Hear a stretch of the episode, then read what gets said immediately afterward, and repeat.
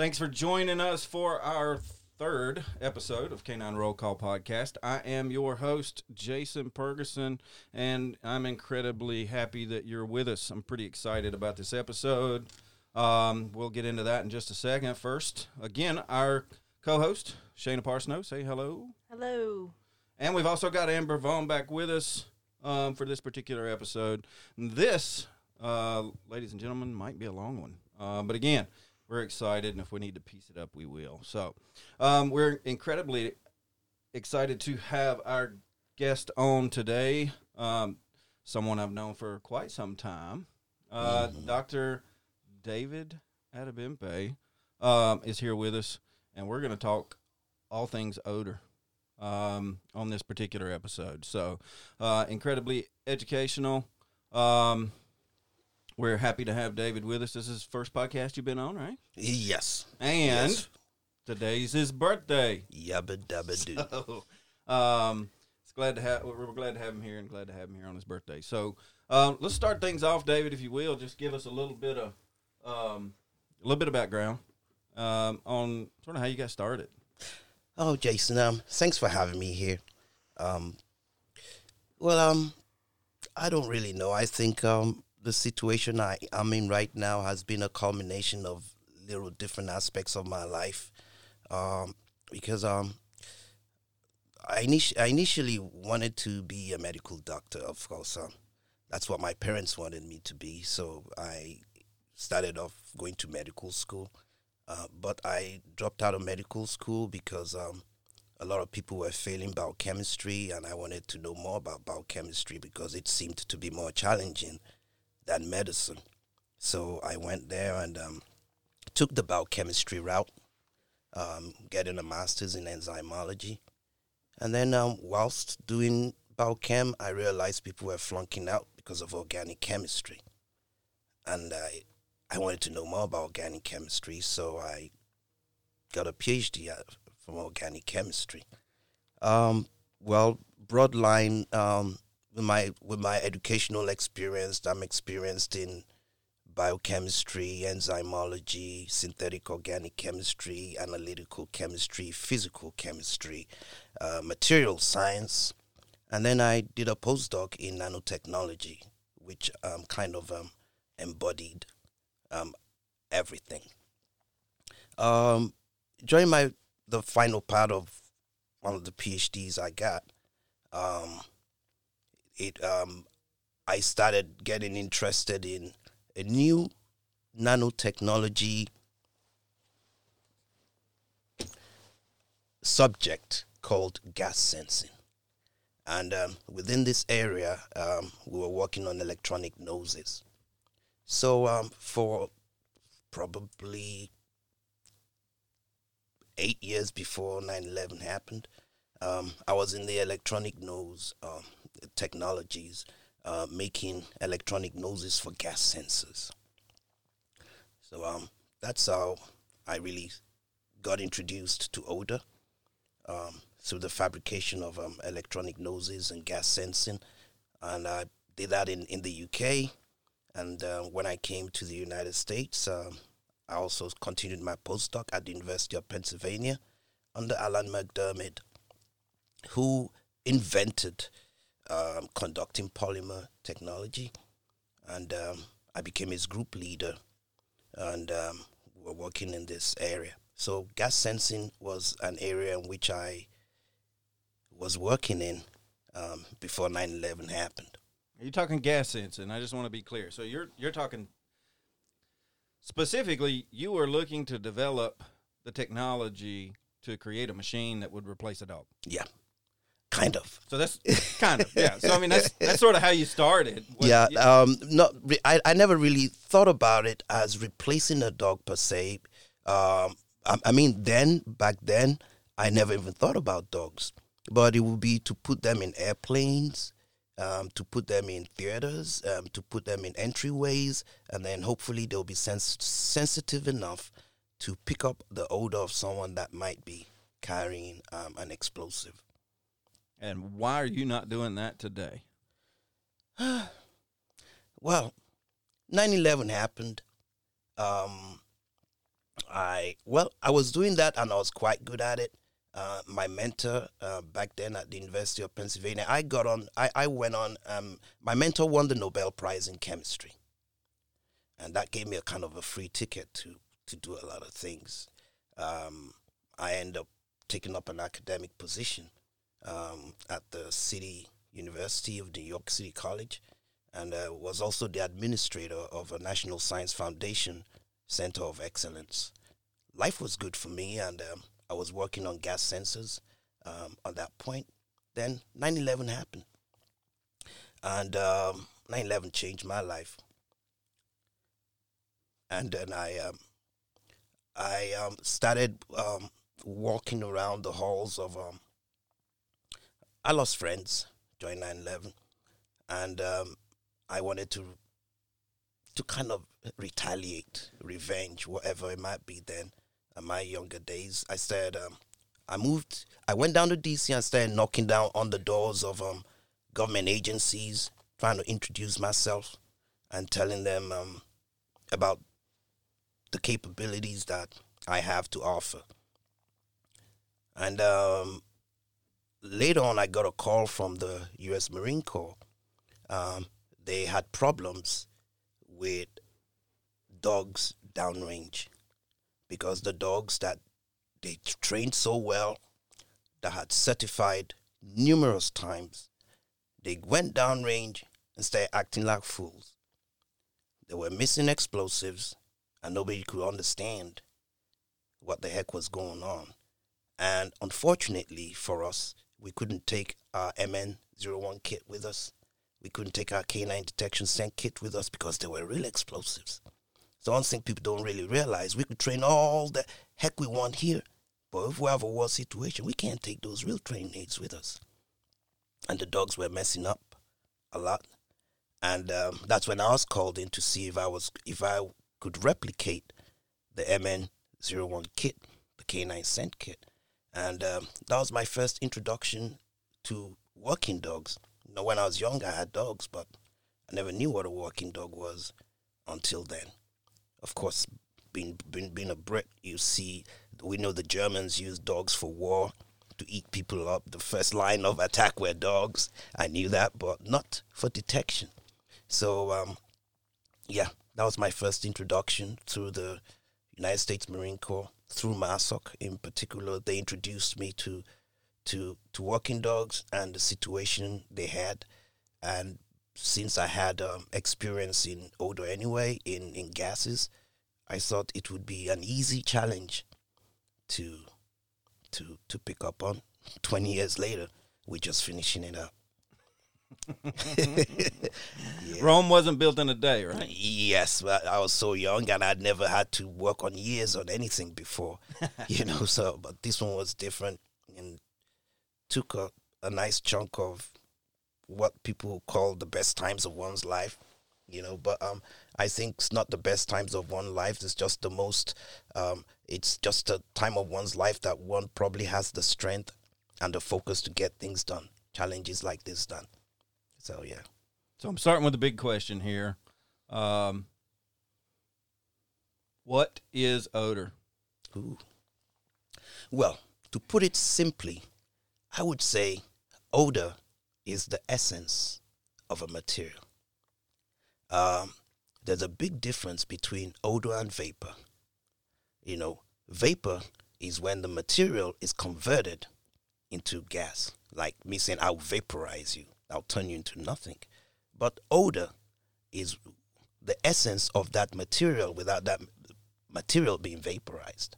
You know, the material still being there. So, what is the essence of that odor? What that is what I call um, odor.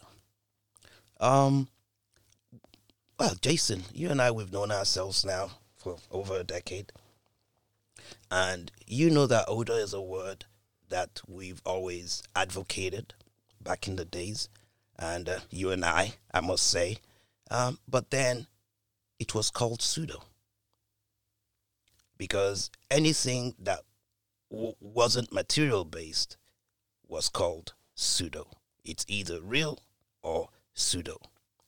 But now, I think now we could say what was called pseudo before is now called odor. Even though we have some fractions trying to say there's a definition, there's a difference between what used to be called pseudo, which the real word then was pseudoscent, which they didn't finish. The Latin word is pseudoscent, um, but then they shortened it to pseudo. But now they call it odor. I want to say pseudo is different from odor, but odor is the essence of a material. What comes out? What comes out of a material? As a material is there. Um, within the context of that word being used, odor. When you look at the odor of any material at all, you'd find out that it comprises of what we call odorants. And um, you, I, I can count on one hand um, the number of materials in which the material itself is within its odor. You know, so odor has nothing to do with the material itself. They're different. You don't have little Davids coming out of David to represent David's odor and you did, don't have little flying carpets flying out of a new carpet for carpet's odor, and um, that's how odor is. It's and you uh, don't and you don't have cocaine flying out of cocaine. You don't have cocaine flying out of cocaine. You don't have you do because there's no cocaine in cocaine odor. There's no RDX in C4 odor. So these things are different. They are different.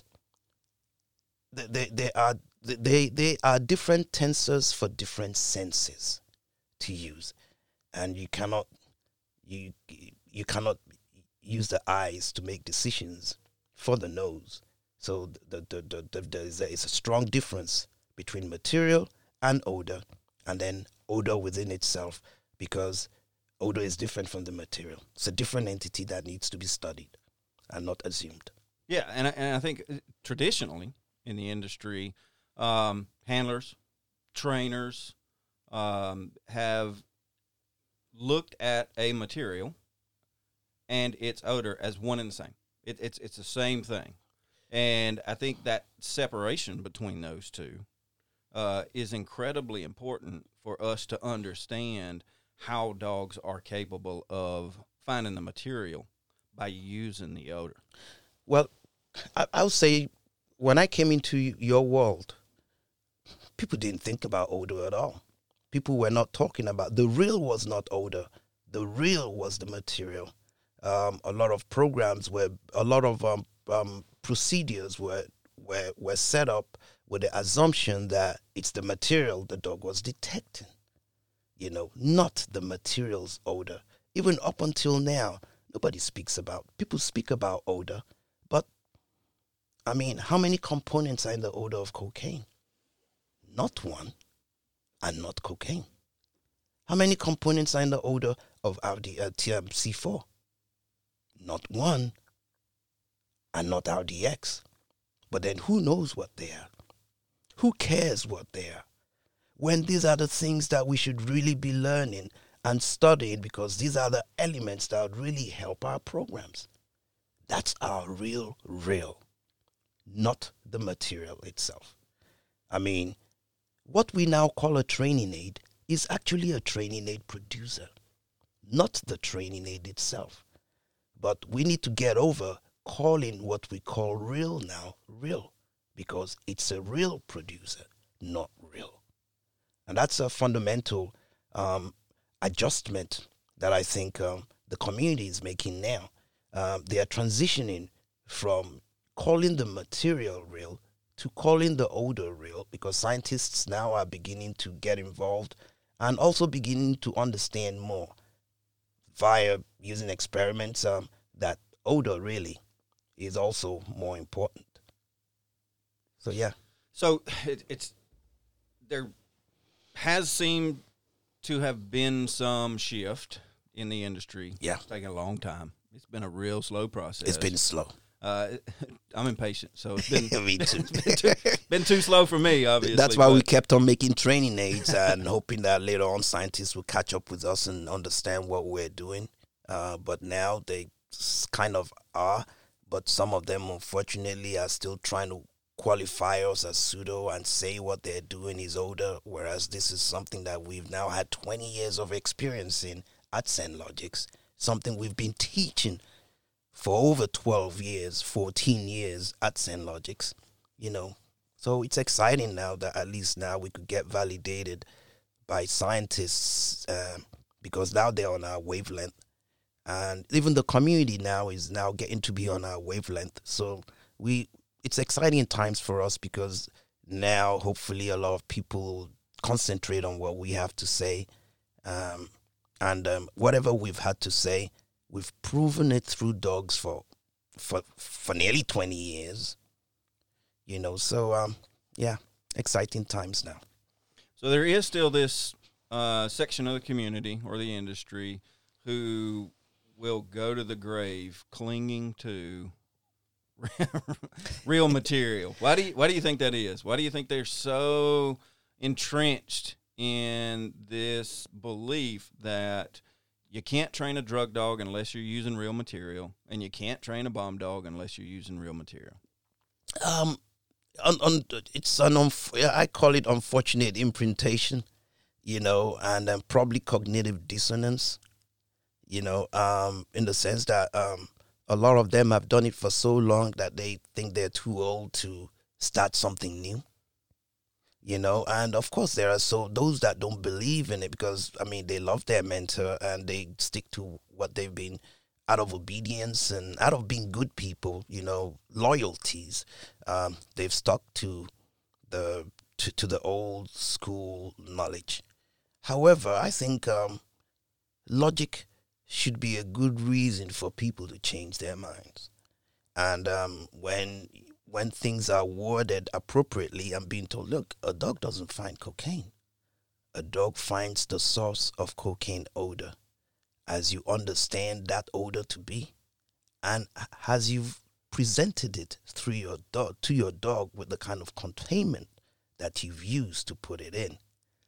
You know, um, I don't think uh, that shouldn't make sense to anybody at all in the field, um, um, within the community. And um, if they don't even believe in it, I believe they should. It should it should bring up enough inspiration for them to go back home and give it a shot and think about it. Um, very very well. It's unfortunate though that um, those people um, exist. however, you know we want we want our kids to be better than us so now, if there's now a generation of um, of, of practitioners that now see things otherwise, I think um, they are the ones to inherit the the the, the predecessors' um, knowledge and capabilities. So I think with all the generations that have gone at past, that people stuck to um, institutionalized misinformation.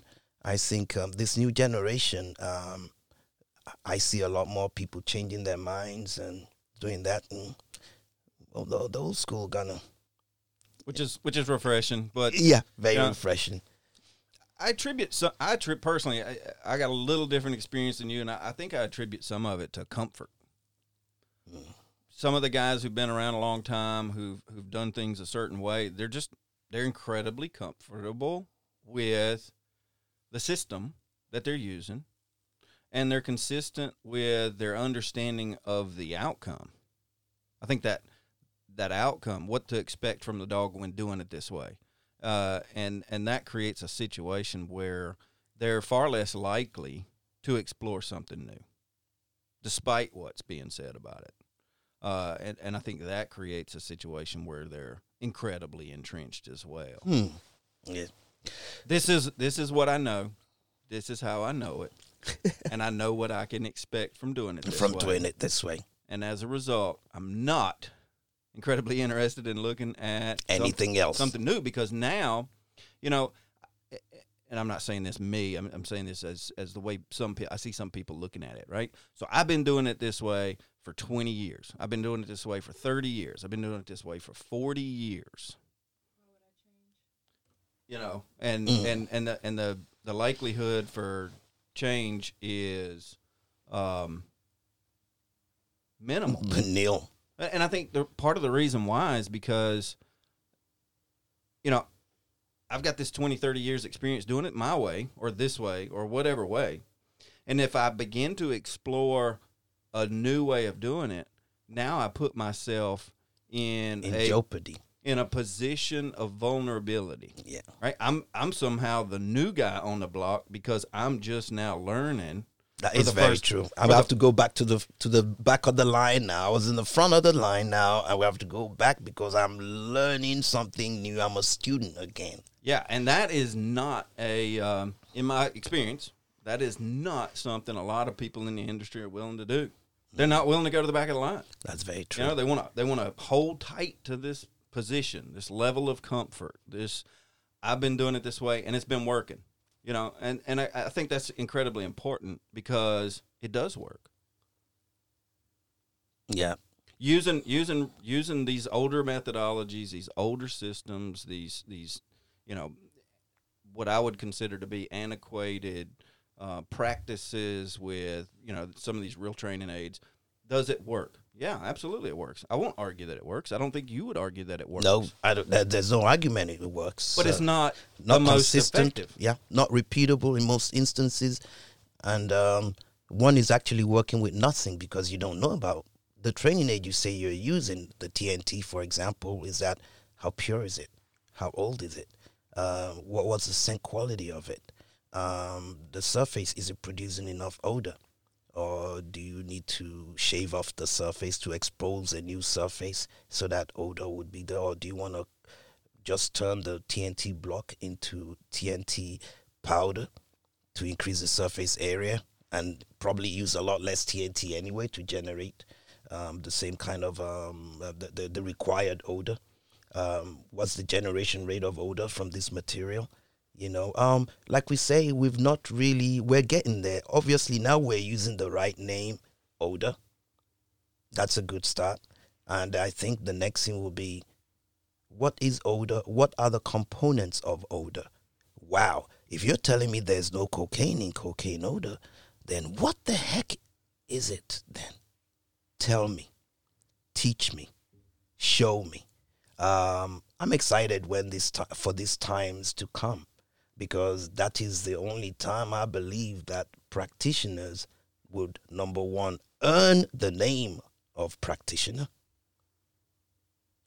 I've been calling practitioners practitioners forever. Actually, I think I started that name practitioner when I came into your community and saw the science involved, um, not just the behavioral science, uh, uh, the physical sciences involved. I had so much respect, um, so much, so much respect for what you guys were doing, and with with a name that wasn't befitting because with a name handler, dog handler, I mean, why should I pay more than twelve dollars an hour for such a name? It sounds like dog handler. My son could do that, you know. But scent practitioner, oh, a practitioner. It, it's um, I'm an Englishman, so I mean, names matter. Or professional, occupational names matter because it's a reflection of how much you're gonna earn you know. So um but now i see when when when the word o- when there's a lot more emphasis being laid on odor not just on the word odor but the fractals of odor. What is it comprised of? With with them within the we've been teaching that for over 10 years. I mean nearly 20 years we stopped teaching the intricate part because we had to dumb it down dumb it down dumb it down david dumb it down david dumb it down david but now with odor being a word it's now time for david to step it up and start going back to those initial teachings. A little bit. Step it up a up little, bit. Yeah. um step it up a little bit but but in in in in in in, in steps of of in a in a in a upward going gradient you know and hopefully with the help of practitioners like you who've believed in odor for such a long time and who've practiced it for such a long time too you know it is um i um, it is hoped that um the the the the the, the joint impacts the impacts would culminate in in in a lot of awareness and in a lot of knowledge um, being being dispersed um, within the community and them learning um, about um, about the truth. It's odor shouldn't be new. It's the truth about scent detection. I don't know whether I answered the question. well, take a minute to sort of explain how odor, right? You're talking about odor. How is Yes. odor different for us humans as compared to how dogs see odor, Odor. right? Or or identify odor, right? We it seems like we we still have a lot of people in the community who want to quantify, qualify odor from a visual perspective. Yes. We're Still we're- doing that Where a lot. dogs dogs have no desire to do it that way. None. None. I think um, dogs and I um, are different in in in what we use our no- what we use our noses for. Um, the what's an organism's primary sense of sense of sight? The let me first. There are three sense. There are three main senses of sight: nose sight, eyesight, and ear sight. Those are main senses of sights. For humans, eyesight is our main sense of sight. What's a main sense of sight? That's the sight that you use to to attend to your primary motives. Um, food, sex, shelter. We use our eyes for food. I mean, look at plates now. Sometimes useless food in restaurants, they just decorate it nice on the plate. Give it a forty dollar check. Two two two asparagus, six ounces of meat, half a slice of tomato, nicely designed on a plate. That's how we view food now. And we'll pay a top dollar for it. Of course, sex, we look at attributes on a woman. Shelter, everybody knows the difference between a mansion, a castle, and a and, and, and, a townhome. you know. You know, but um for dogs, um the primary sense of sight is the nose. Eleven percent of a dog's genes are for olfaction. A whole eleven percent. For food, the dog uses the nose. For sex, the dog uses smells the female. Say, oh God, you'll be ready in a week. I know which neighborhood to come to. You know, shelter, they use the nose too. They mark areas that be, believe it's their own. They mark areas that they want to claim. You know, they smell, they pee there, they mark it, and they move on. So there's a and some physiologists would say that the primary sense of an organism gives the organism a visual. Now, if that is true, that means there's a visual component to olfaction for those for which olfaction is a primary sense of sight, like dogs, probably insects too. You know, so just that thought alone makes things fascinating. And um, now we've been looking at the neurobiology um, of um, of odor. Um, we've done a lot of work now on how the nose works, and we believe that we've cracked it. But then the next question is, where do the nerves of the nose go to in the brain? Because that would be that would give us a better understanding. Because I personally believe that dogs that with no sight, there's a visual perception that's involved in it.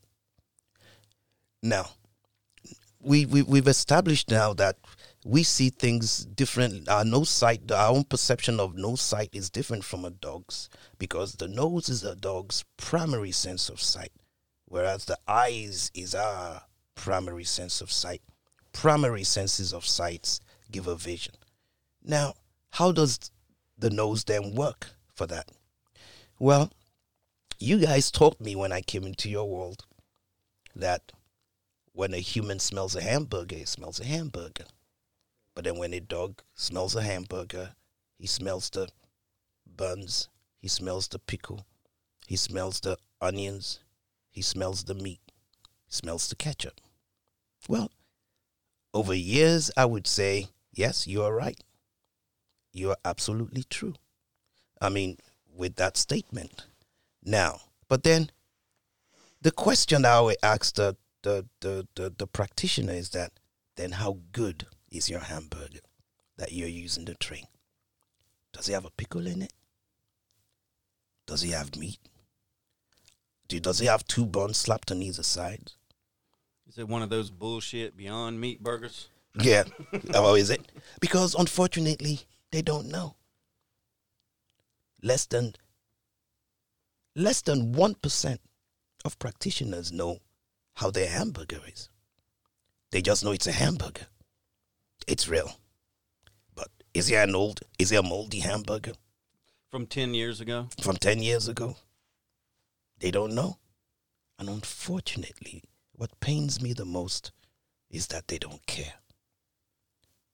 They don't care about the essential thing they need to care about to make themselves a lot better, to make themselves being able to serve me better as I'm serving them.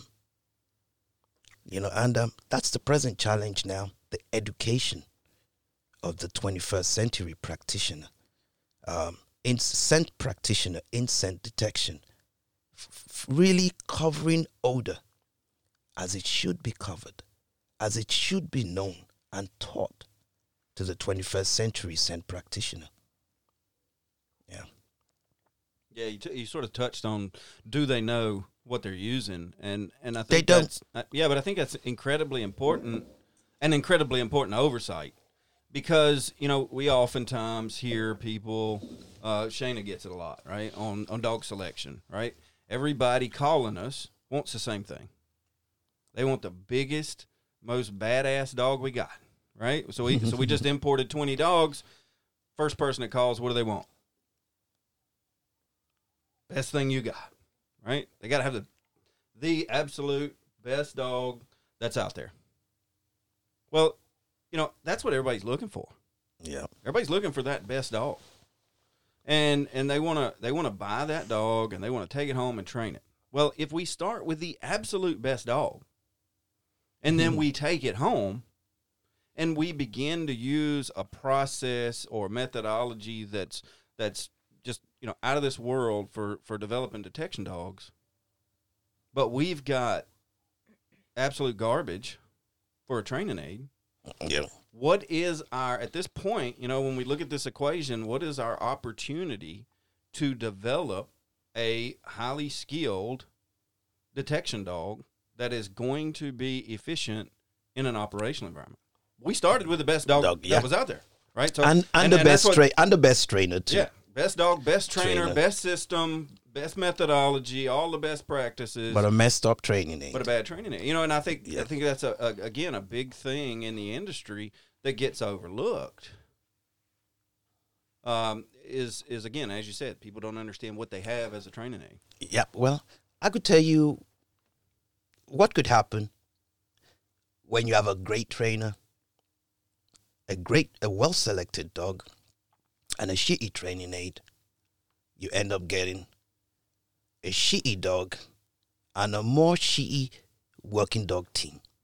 By the time you add a shitty, shitty dog to a trainer, if the trainer, it's as to a handler practitioner, the handler practitioner mightn't like the dog or have an inferiority complex knowing that my dog misses and my dog doesn't find hard.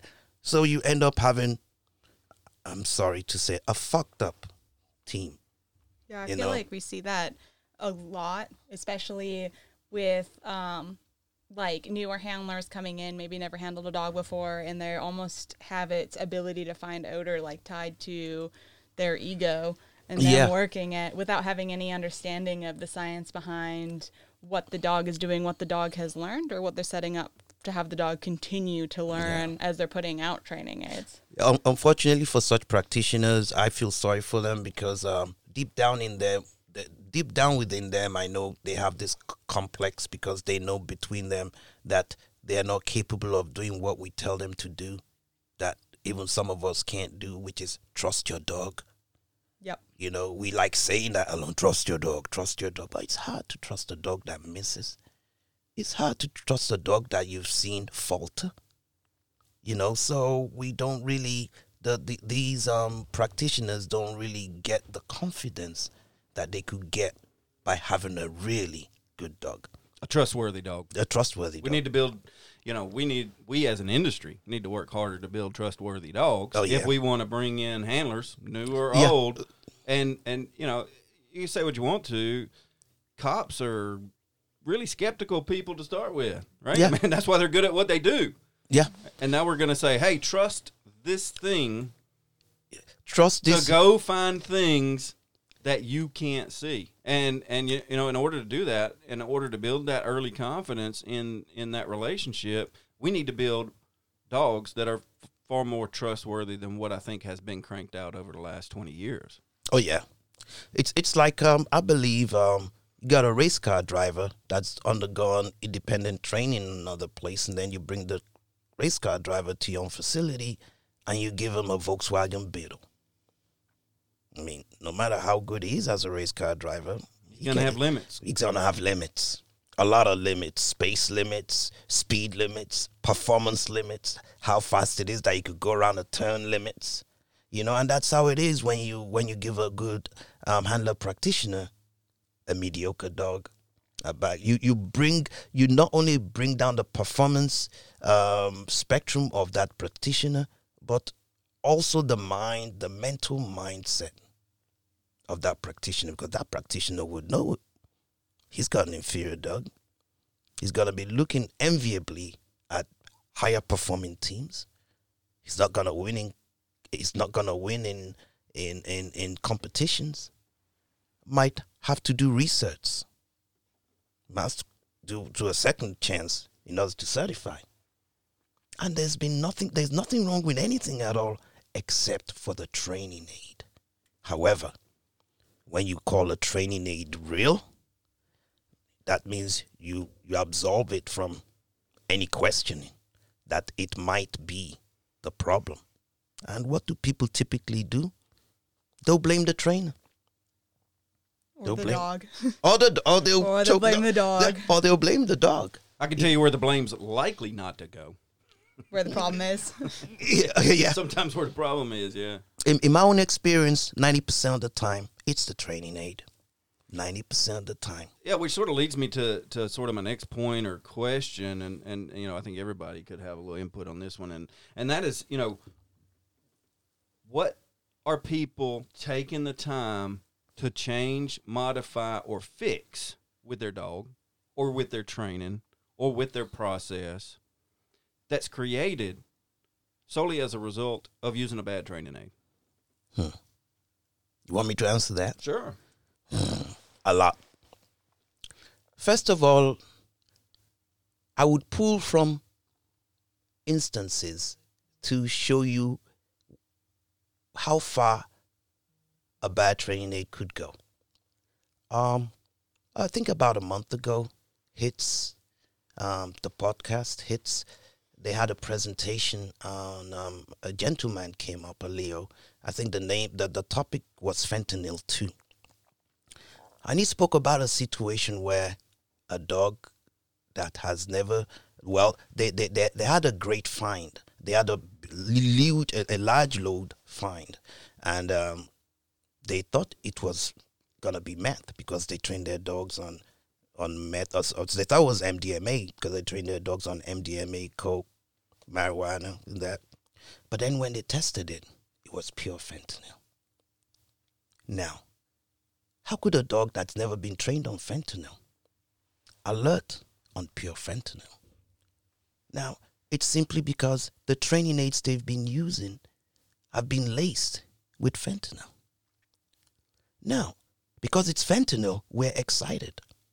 But let's assume that fentanyl could be any other impurity within that material. So now, what that podcast is actually saying, it's confirming what we've been actually saying that sometimes your training aid could be so impure that when you use that impure training aid consistently, your dog would start alerting on pure versions of the impurity itself, So the dog self imprinting. self imprinting. Um, no, not really self imprinting because we've been rewarding the dog on it. Right. Yeah. But through that reinforcement, Yeah, we've been reinforcing the dogs on it. there's I'm using the term self imprinting because they're they are making the association Yes. with the impurity. and we we are telling them it's okay because we're not proving them off it. We're not proving them off because we don't even know what the heck is in it. You know, we just we we we, we take cocaine, we put it in a field test kit, it turns blue. We're like, okay, we're good with that. It's cocaine, but how pure? Or is it even cocaine. cocaine? Or is Cocaine's not the only thing that'll make those things change. Nope. Uh, I need most alkaloids would. Yeah. Not, not only cocaine, you know, but nobody checks, nobody cares. So nobody knows the odor. And that's where, again, we come to odor. You know, we're still very visual. I'm not visual because a, we, we, we- we use our eyes still to make perceptions for the nose. Now, so here we have a situation where uh, uh, uh, an impure training aid could make a dog know the impurities to the extent that the dogs would only would start alerting on pure quantities of the impurities themselves. That's one danger.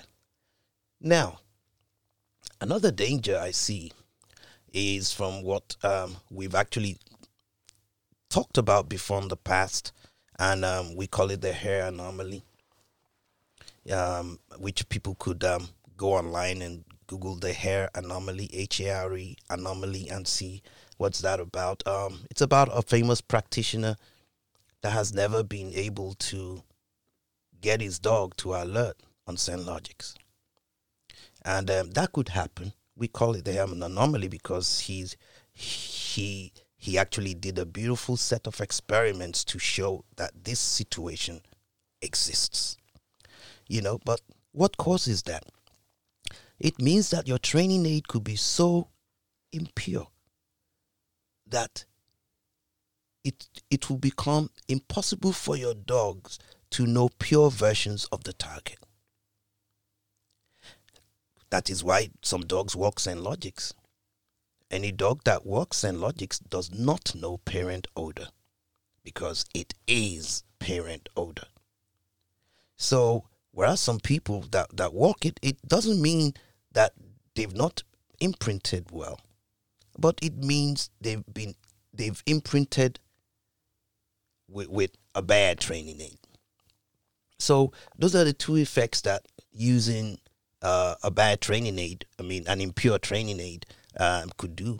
It could make your dog alert on all on all those impurities in there in their pure versions, or it could make your dog walk pure versions of your targets as your dog seeks for those impurities within it and it's not there and none are there it will walk it Well, yeah, it's it's important to understand those impurities, but I think too it's just as important with a lot of the tr- It's- training aids that are being used. What's the likelihood that the training aid is so old and has been utilized and stored in such a way that it no longer contains any or Uh, yeah, many yeah. of the components Oh, the- that should be available in the headspace for that particular target? fantastic that happens that happens as um, that happens uh, i mean it happens frequently with, with, with explosives detection where you have solid materials and their surface has oxidized. Because odor only comes from the surface of a material. For explosives for example a lot of explosives they need to be melted or cast to maintain the rigidity of a of an explosive shock wave. You don't make powders explosives. You gotta compress them. And then you know so w- when you have such such rigidity is important. Training aids that are out there that people are using not only for maintenance aids but they're using them to imprint dogs on we're Yeah. trying to teach fluency on an odor with a training aid that is incredibly limited in the components of the headspace Yeah, that material is yeah. supposed to produce or it's producing really nothing a lot of um a lot of materials don't have the the odor composition that they should have that would represent a good training aid um we've checked a lot of um, materials back in the days um, a lot of our military walking dog explosives and stuff like that that I had, I had access to back in the days. And um, for a lot of them their odor qualities are abysmal. Um, that's what's made me work harder when I realized that our country needed help. They needed help with odors. It it actually inspired me to really make sure that they had a replacement um, or, or a substitute that they could use that was of better quality, odor wise, odoriferously, than um, what we're using. Um, Abysmal. we just what is what does abysmal look like? Less than fifty percent, less than twenty percent odor production, like some odor com- availability. some odor components not being there at all because the surface of the material is so old that odor is not coming out anymore. The surface oxidized. The odor could come from the material that's inside, but the outside the odor only comes from the from the from the surface. So they don't try to shave these materials like to like like when a when a metal rusts, you you file it down to new to new metal for that to rust again. You know, um, they they could shave materials down to expose new surfaces. Um, they could turn bricks into powders, like C4, for example. I mean, white trim with a pound by weight when you could cut 10 slices out of it, and each slice would represent the original one pound that you had there in the first case. You know, surface area wise, increased surface area. the yeah. increased surface area. You know, so um, these are the- a lot of things like that um, they need to do, and the fact that they're not doing it means to me that they've not they're not really focusing on odor yet. When you start focusing in odor, you would know surface area is important. You know, when you're focusing on odor, you would know the the the characteristics of the odor producer becomes important. When you're when, when that that's when some when someone brings you a material, oh, I got TNT to play with. Then you look at it, you say, Can we take the wrapper off? Because with the wrapper on, we're not getting good odor. you know, how old is it? Um, have you tested it to make sure it's TNT? You know, does this TNT have any occluded impurities or any solvent from the manufacturing site? You know, because what we call real now is the real producer. And we need to understand that. That's something you have been teaching for over a decade. I know that. You know, people still cannot put it into their medulla oblongata that that's our real. Odor is our real. Um, I'm excited that after 20 years, that the community is now looking at that a little bit, focusing on it. And some people have started talking about it, even though they might not, even um, um, within the social media, even though they don't understand what they're talking about. But the word is out that odor is important, you know, and I pray that um, a lot, a lot more practitioners would start asking more questions, asking people like you questions about odor, because I know you know odor, Jason. You know, and um, and just going out there and um, asking other scientists too um, about odor. Yeah, it's uh, it seems to be a platform for people to talk about and ask questions. Uh, a much better platform Plat- than we had ten years ago, or even honestly, even four or five years ago. So um, that is that is promising. So uh, we're gonna take a quick break. When we come back, we're gonna talk um, a little more about um, how people can. Uh, do a better job with their existing training aids, whatever those may be. So, Okay, because we've we've only um, spoken now about um, what happens to a dog. Uh, what what what what? How could the training outcomes of a dog be with impure training aids? And we've seen that it inc- it increases the spectrum of detectability of a dog to the extent that the dogs would make a lot of falses.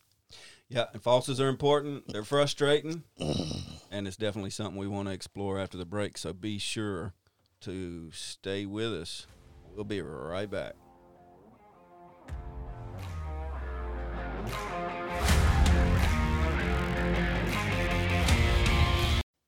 Royal Canin delivers precise nutritional solutions so your dog can perform at their very best level.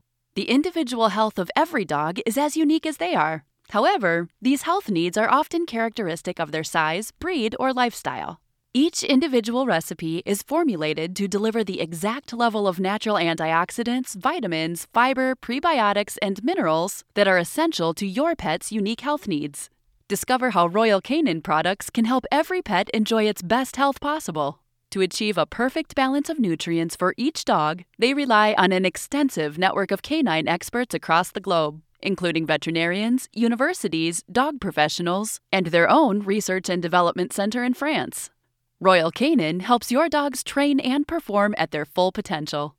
To learn more about Royal Canin, visit them on the web at royalcanin.com. Highland Canine Training offers affordable and proven dog training solutions to resolve even the most difficult of dog problems. Founded in 2006, Highland Canine Training also offers quality working dogs to meet the increasingly demanding requirements of today's military and law enforcement agencies. In addition, they offer first class canine education programs at their School for Dog Trainers. So far, they've hosted students from over 30 different countries. The School for Dog Trainers offers affordable financing and accepts GI Bill and VA benefits. The Service Dog Training Division at Highland Canine Training develops and trains some of the best service dogs in the industry and offers worldwide delivery. Their commitment to customer service and support continues to set them apart from the competition and makes them a leader in the industry. Visit HighlandC9.com or call 866 200 2207 to learn more and see the difference.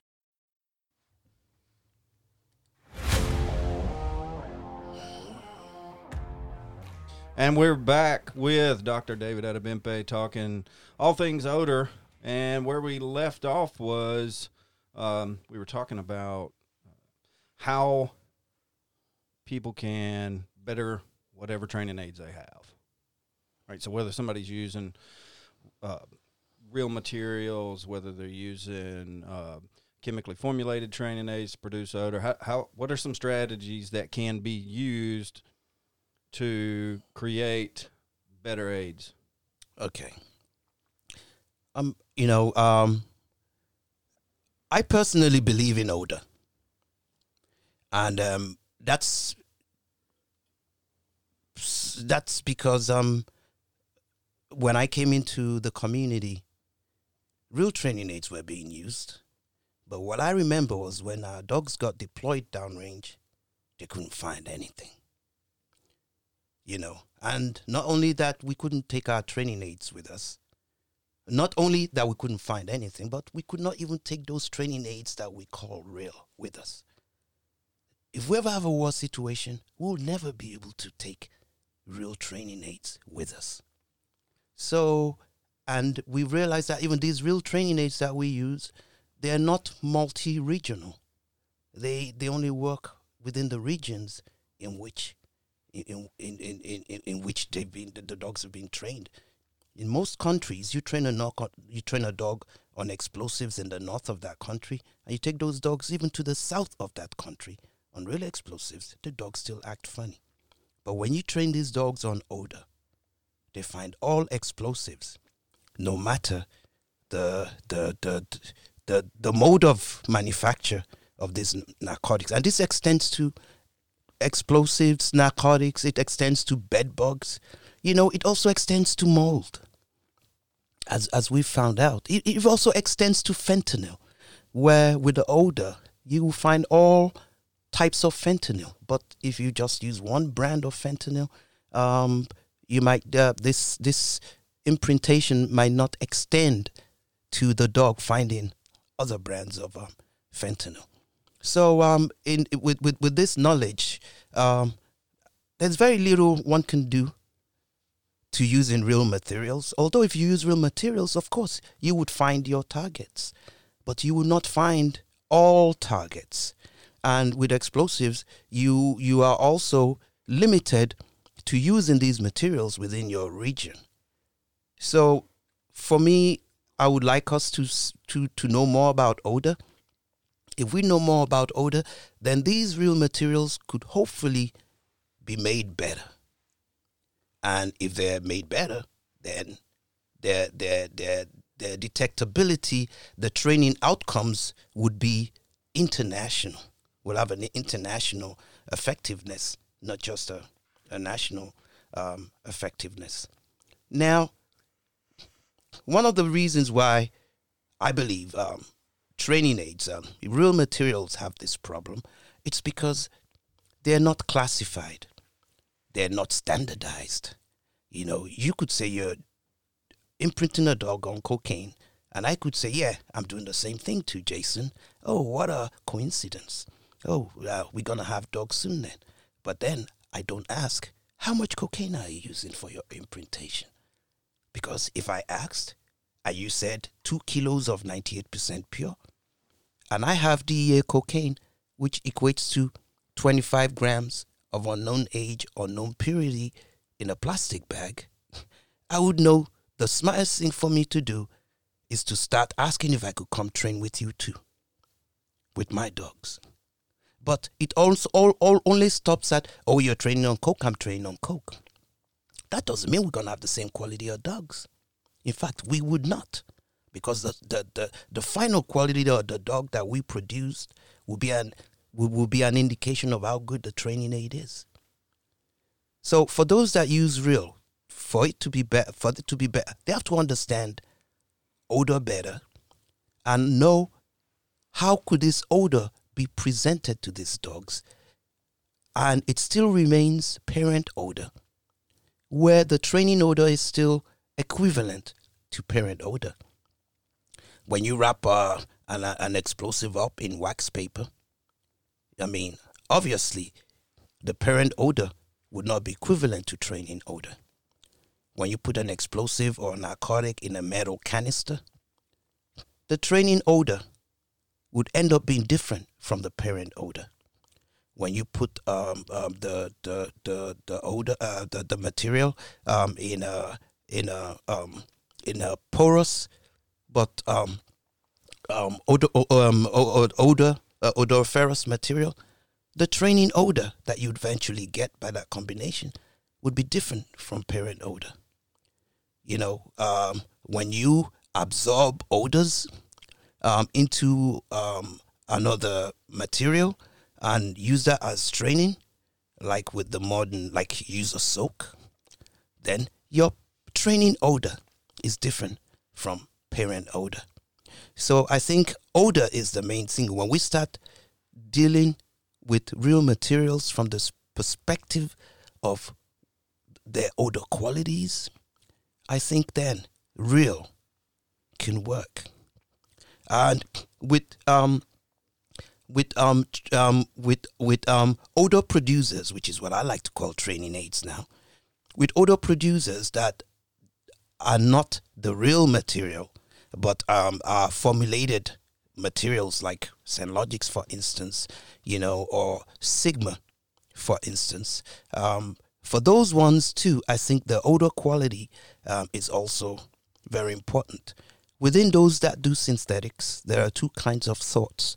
Um, we, we believe in parent odor, that the odor must be a replica of parent odor. And um, that's why ScentLogix works so well, because our, our odors are parent odor. When we say odor, odor is not just one component. There are a multitude of components uh, within the odor of a training aid. The odor of a training aid could actually be called a scent signature because that is what it is. It's a compendium of certain material of, of certain gases in different ratios, in ratios that are unique to that uh, material. And I think that's a lot of problems why people have found it quite difficult to replicate ScentLogix a lot of people have tried, even scientists in the United States, you know, but it's not about knowing, just knowing what's in it. It's how much of it is in it. Because if you put too little, the odor of a material too little, the scent, the, the scent of a material is different from the odor of a material.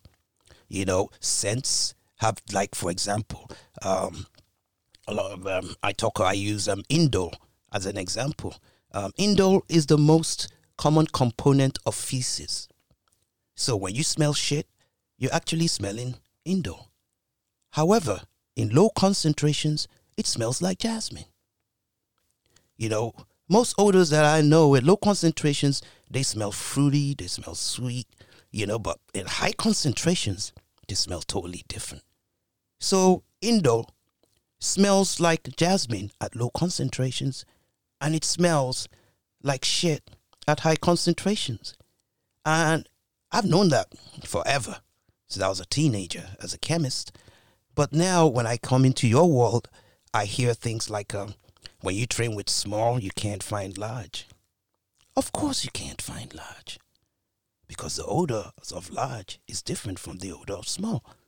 So when you train with small, you're limited to what small amounts of material, which means when you train with scents, because small amounts of materials would only release scents. So when you train with scents, you would find limited surface areas, limit, limited weights of materials. But when you train with odors, you also find you find when you train with small, you find some. When you train with all uh, large, you find all. So when you train with large amounts of odor, copious amounts of odor, you find all targets, irrespective of weight or surface area. That is why we made our training aids to be large, because that's what it takes to find all. So I think whether we're using real targets as odor producers or whether we're using ordinary, uh, not ordinary, but chemically formulated materials as odor producers, the most important thing is that the common denominator is odor. You know, and it's that common denominator that these classes of materials, both classes, should be judged by. Yeah, I, I want to I want to sort of back up on that for for just a second here because you talked about um, I think the example you used was maybe C4 with a wrapper on it. Yes. Um, and and yeah, it's easy to remove that wrapper, right, and get to the C4. But Yes. what about you know? And this is something something I've seen time and time and time again, and, and doing work uh, and and some research and looking into things. What happens, you know, when um, that contaminant or containment is an integral part of the target? Uh, and and the example, the best example I can give you is. Um, uh, like det cord, detonation cord, right? Yes. So you you've got uh, an explosive material that's PETN nested inside. inside of a um, A plastic. a plastic, right? So Yes. polyethylene, basically, uh, tubing. Yes. And what we find consistently, what we find when when testing explosive detection dog teams, is when you remove or strip out that PETN from that polyethylene tubing, and you place it out by itself, you have a, an incredibly low response rate to it From dogs. from dogs. Yeah, Already trained on, on det cord. already trained on det cord, Most right? They- yes. You put out det cord, they knock it out of the park. You- Yes. You, strip it, you hull it, which I don't recommend people doing without the proper guidance or yeah, don't do that. It's not not don't do that one at home. So um, yeah, the PETN alone, you you'll, you're going to get an incredibly low response rate to. That's very true. However, you take those same group of dogs and you put out virgin polyethylene tubing, They all hit it. and we get yeah Or a, a substantial, a non negligible amount 90, of dogs. 90 hate it. plus percent are going to end up responding to it. Yes. Yeah, it- you know, based on based on the numbers. 90 plus percent are going to hit virgin polyethylene tubing and walk. Yeah. And, and, PETN. and walk PTN, yes. And that's a, you know, again, it's an integral part, right? So Most definitely, what- yes. You know, we we look at and have to look at that and then take into account what you were just talking about surface area, right? Yes. Everybody wants the dogs to find large hides. Yes. Right? Most people are training. Most of the bomb dog teams that I've worked with over years, you know, consistently they're training with 6, 8, 12, 14 inches of, you know, 80 grain, 120 grain det cord. They got plastic shit on the ends of it. Well, yeah, and they don't even unplug those ends, and they, Yeah. they yeah, yeah, they got black tape or something covering it up to keep a, keep everything from falling out. And then, you know, in this quest, right, uh, that everybody has to find big, they end up getting access to this entire roll of det cord.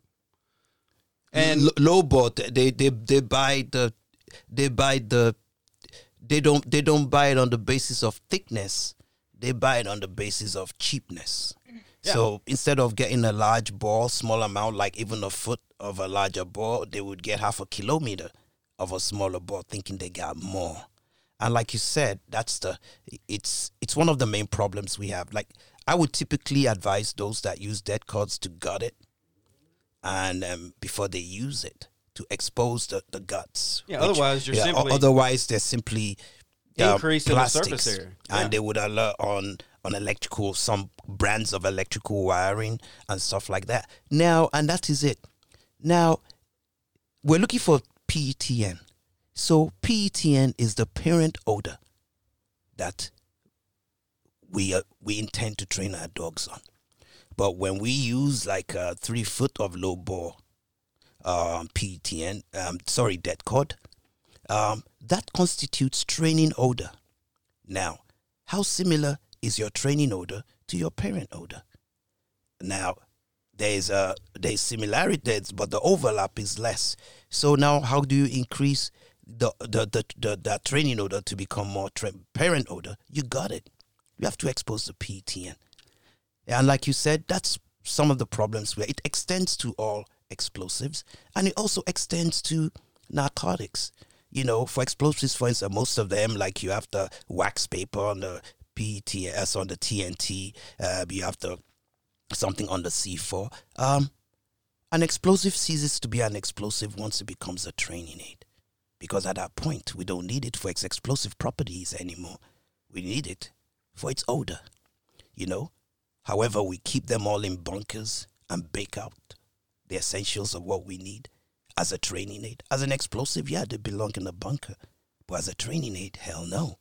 Because we're just putting everything in an oven and let the odors interact with each other when we should be trying to develop refrigerated bunkers, which should be easy to do. You just make sure the compressors and stuff like that is just a distance away from the from the from the bunker itself. You know, and if we'd done that in the past, we probably would still have dynamite, nitro dynamite, EGD, and dynamite within our bunkers today. Now we don't. We call water gel dynamite.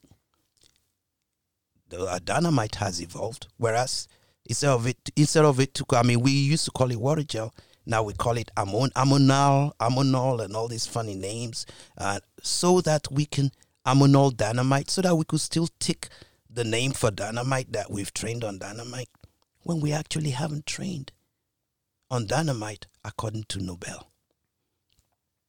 You know, so um, yes, and um, we also have it with narcotics, whereby we have pure cocaine. It's pure. It's hundred percent pure. It's parent odor, but then you put that in a plastic bag in order to contain it, and you seal the bag so as not to lose it. So now the odor you are now depending on is odor coming through a plastic bag. When plastics filter odor components, then of course what you got then is training odor, not parent odor. Um, I always say training odor is parent odor plus containment. When you add, when you contain parent odor, a, a material put in a container, the, the, the, the combination of that is what we call training odor. But a lot of people do not really give the target material that much respect in order to know whether there might be contradictions um, when you when you place the target material inside a containment you know and i believe a lot of the problems of those using real target materials as odor producers is their containers if you use a if you put in a metal it's going to change your odor if you put it in a plastic it's going to change your odor You talk about putting it in metal and that changing the odor. Um, I think, not to cut you off, but brings up a good point when we look at Nort. Yeah. Oh, yes, the Nort. For over a decade, I've been saying that the Nort is a test. I mean, it's it's it's a good test to have. However, the containment messes up the odor, you know, and that's why it seems so difficult. That's why not a lot of people pass the NORT test. And for those that trained in a box and then without training in a metal and they go for NORT tests, they fail. Um, over the years, people have found out that the NORT test is difficult, but they found a way around it. And which way is this? They train in cans. Train for it. Yeah. Yeah, you train for it. You got to train in a can to pass a can test. Why? Because the odor is different. Metals are catalysts. The same technologies were used in cars. A catalytic converter is just metals put together that changes odor by passing through it. Um, so by the time, I mean, so so so quickly that by the time carbon monoxide comes out of the engine and just passes through it, it turns to carbon dioxide to a high level of efficiency. You know, so um, um, yeah, putting things in metal containments, uh, metal containers will change the odor. I've heard a few scientists say um, this is not true, but I, as an organic chemist, I'm saying it is true. Show me proof that what I'm saying is not true. We have the proof, and we've tested some explosives, put them in containers. We have a lot of data on these things, but um, I mean, we've generated data for over 20 years at a time when odor was not even considered real. But now a lot of scientists are now working on it now, and I'm excited because now they'll be able to validate what we've been saying um, for so many years. But some things don't need scientific validation. Your dogs have already been telling you this for years too. I mean, a dog has to stick his nose in the can in order to find elements of the odor that's not been catalyzed before it sits. That's why a lot of dogs are smart enough to know that they gotta dig their nose in it. And I remember back in the days when I used to attend NORT tests, some dogs would actually stick their nose in so deep that they hurt their noses. Their noses get raw and stuff by the sides. I've seen that before because they're trying to dig their nose in, dig their nose in um, into the can. Um, I I love the NORT test for what it stands for, but the way they they, they the test is set up, um, the containments used for the test, um, actually brings out a scent signature that is different from the old that than the scent signature that they should be um, um, certifying their dogs on. Okay, I- would, would you say that training and practicing with cans consistently to pass a test similar to NORT, because there's other organizations that do a very similar test, you know, would you say that training consistently and practicing for that would likely create operational inefficiencies? Well, if you train consistently on that, what you would get is a half-baked mine detection dog. Because um, um, the odor that's generated is very similar to the odor generated by mines. That's why it hasn't been easy to just make a bomb dog a mine dog. And I remember we had a lot of mine dog programs out there. The one I recollect very, very vividly because I used to go down there was the one at Fort Leonard Wood. You know, um, and, um, so yeah, you cannot make a bomb dog a mine dog for the same reason because mines are in the soil buried, and the soils is min- the soil is mineral. You know, so by the time the odor comes out of the soil, it's been catalyzed by metals. The scent signature will depend on the metal quantity of the metal quality, the kind of the metal composition of that soil. So burying it in the desert would bring us different scent signature than burying it in a in a in, in, in the tropics where the the the soil is um, humus, you know, loamy soil, humus soil rather than than a sandy um, soil. So all these things matter, but we can only consider these things when we when we understand that odor is our real, not the material. And a lot of the problems we've been having with quantifying training aids and dogs making mistakes is not the dog's mistake, but we don't even know what we're doing ourselves. And if we don't know, we would only keep on assuming, oh, the dog's doing that. Oh, odor rises down. Oh, the goes up. Oh, odor goes to the part of least something. It's just, just like things we don't see. Um, we can have many, many definitions. That's why there we don't see God. We don't see Jesus. That's why there are so many pastors with so many definitions of God, with so many definitions of Jesus, because it seems for us humans, that's what we do when we can't see something. We can see the material, so we believe in the material. We cannot see the odor. So we have a lot of perceptions about this odor, but we don't go to test and investigate and know what these odors are. Um, it's time for for for there to be a, a, a, a look at a, a, a serious look at odor. Maybe the scientists should help do do that, and then they should then translate. They should translate what they've learned to practitioners. We have a lot of work to do as scientists because I've always believed our job is not just to mingle around you and feel PhD ish. You know, PhD. PhD ish. Um, I mean, I've I've graduated many PhDs in my time, and I used to warn my kids, my academic children. I tell them, a PhD is a beginning, not an end. A PhD is just proof that you've undergone an apprenticeship, that you've done some training and learned some tools that could help you decipher nature. It doesn't mean you've done anything. It means you you should be capable of doing something. So when a PhD comes to a practitioner, you should be you should be telling the practitioner what you've done to help them get better. Not telling them stories that doesn't help them at all. You know, my charge was to make training aids for for for practitioners, not to tell them what doesn't work, but to get them what works. You know, I, I see a lot of um scientists out there telling practitioners what to do. However, no matter what I say or any other scientist tells a practitioner, is nothing but an opinion until it's been validated by the practitioners themselves. Practice validates.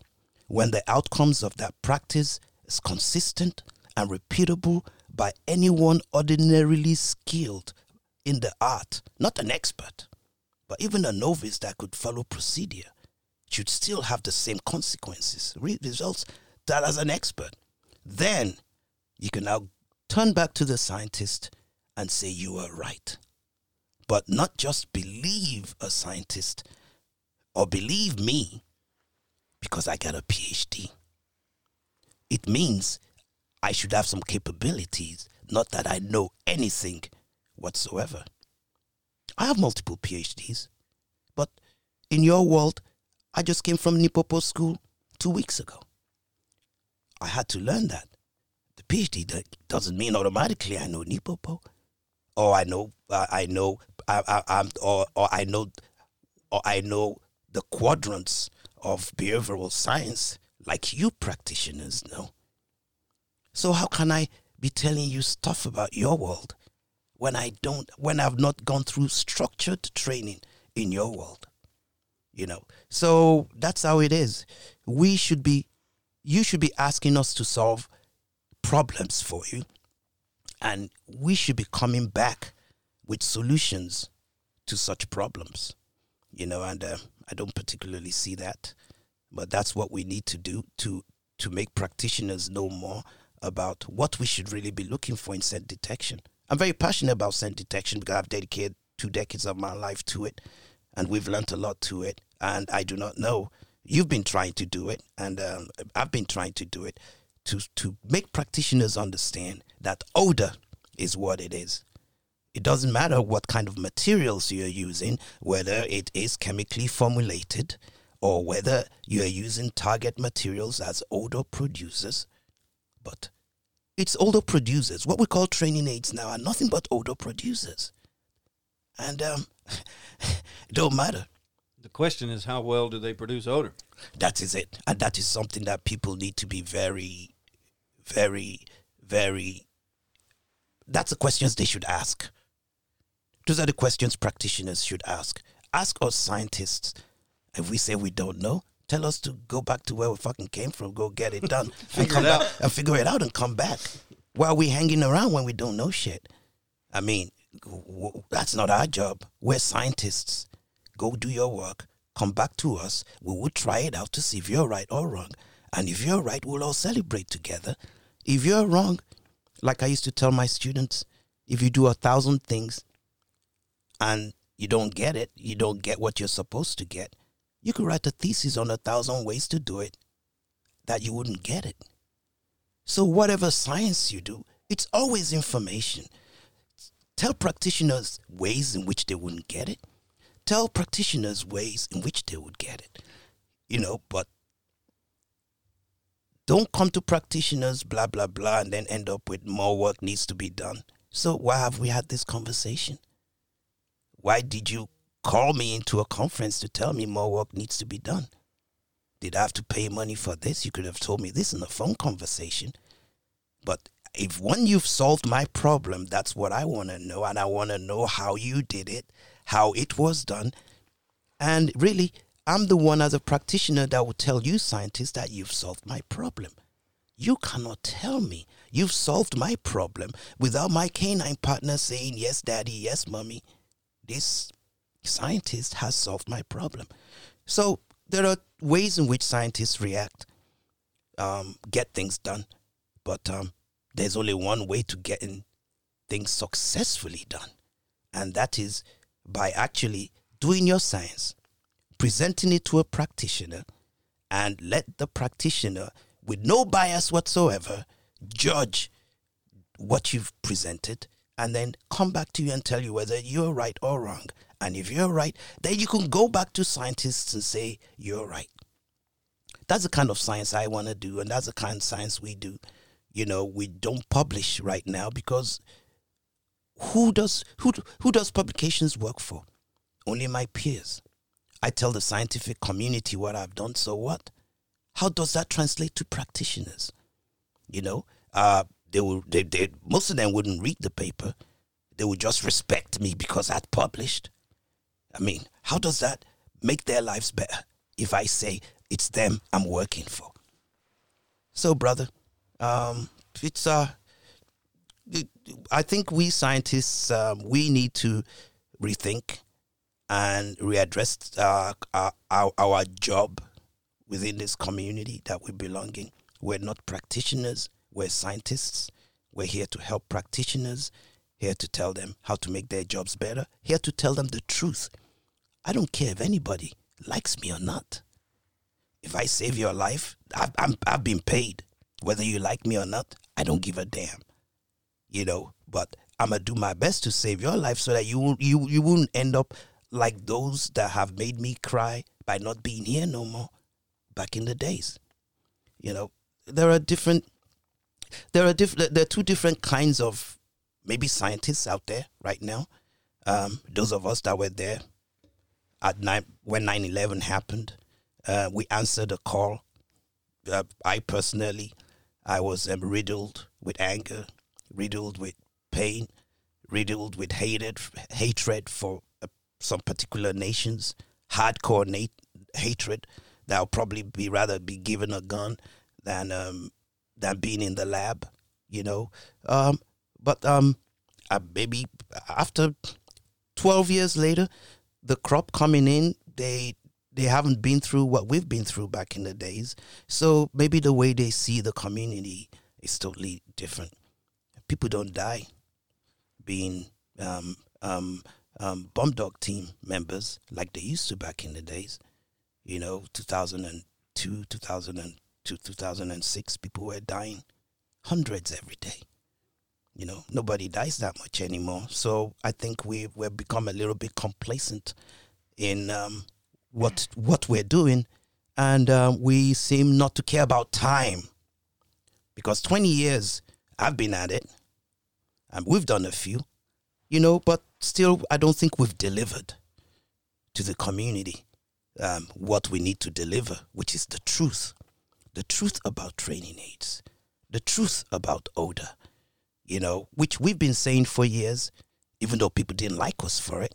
They've called us names, pseudo this, pseudo that, because the definition of real we were trying to to profess or to talk about is different from the definition, the community definition of real. And I think we're the only scientists that sticking by our grounds and defining things the way they're defined, even though people buy less of our products because they say it's not real. But we've never tried to change and adapt to what they need. No, this is what you think you need, but this is what we know you need. And that's why we've been consistent, persistent, and we've we've addressed all challenges, human challenges. We've never had a challenge with dogs. Mm-hmm. We've never known. We've never known. We've never known of a dog that was imprinted on ScentLogix and never certified first time anywhere in the world. So we don't have problems with dogs at all. We just have conversational um, debates, uh, challenges, or insults, you know, from um, from humans.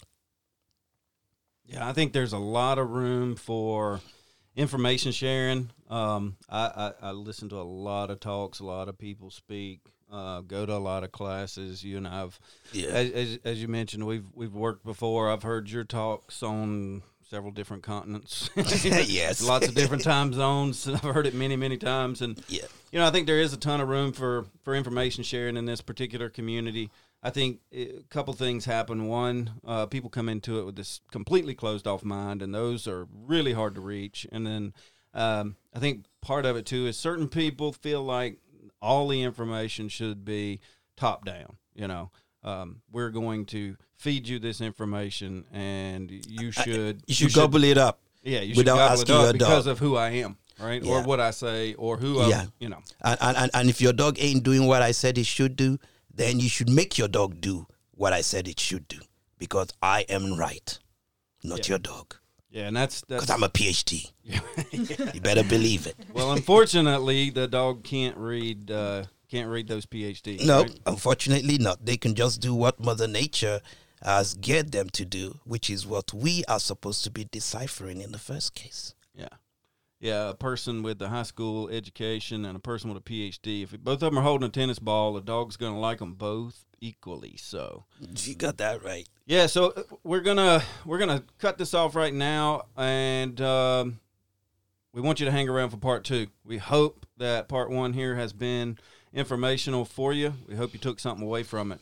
Part two is gonna bring us lots of more information.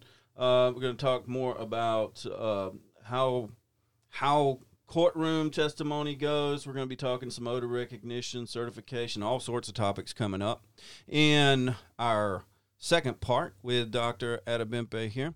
So be sure to listen up for our next episode. If you like what you're listening to, be sure to check us out on the web, caninerollcall.com, find us on social media.